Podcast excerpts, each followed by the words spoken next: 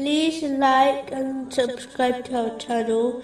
Leave your questions and feedback in the comments section. Enjoy the video.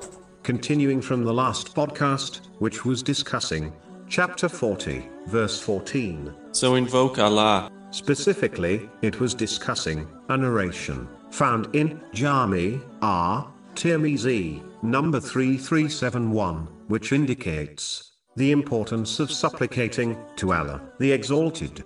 As advised in the Holy Quran, one should supplicate to Allah, the Exalted, with humility, hoping for His mercy, and in fear of His greatness. Chapter 7, verse 56 and invoke him in fear and aspiration. It is vital to supplicate, with enthusiasm, full well, believing Allah, the Exalted, will fulfill one's needs, as advised in Jami R. Tirmizi, number 3479. Allah, the Exalted, does not respond to someone who supplicates while heedless or distracted. The Holy Prophet, peace and blessings be upon him, has advised in a narration found in Jami R. Tirmizi, number 3505, that when the following verse of the Holy Quran is recited, the supplication is always accepted. Chapter 21, verse 87. There is no deity except you, exalted are you.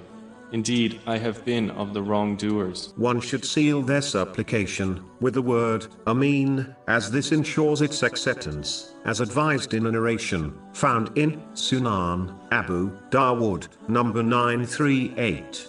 After the supplication is concluded, it is a practice of the Holy Prophet, peace and blessings be upon him, to wipe one's hands over their face. This is confirmed in Sunan Abu Dawood, number 1492. Finally, one should be persistent in supplicating, as giving up is a hasty action which can lead to the supplication being unfulfilled. This warning is given by the Holy Prophet, peace and blessings be upon him, and is found in Jami R. Tirmizi, number 3387.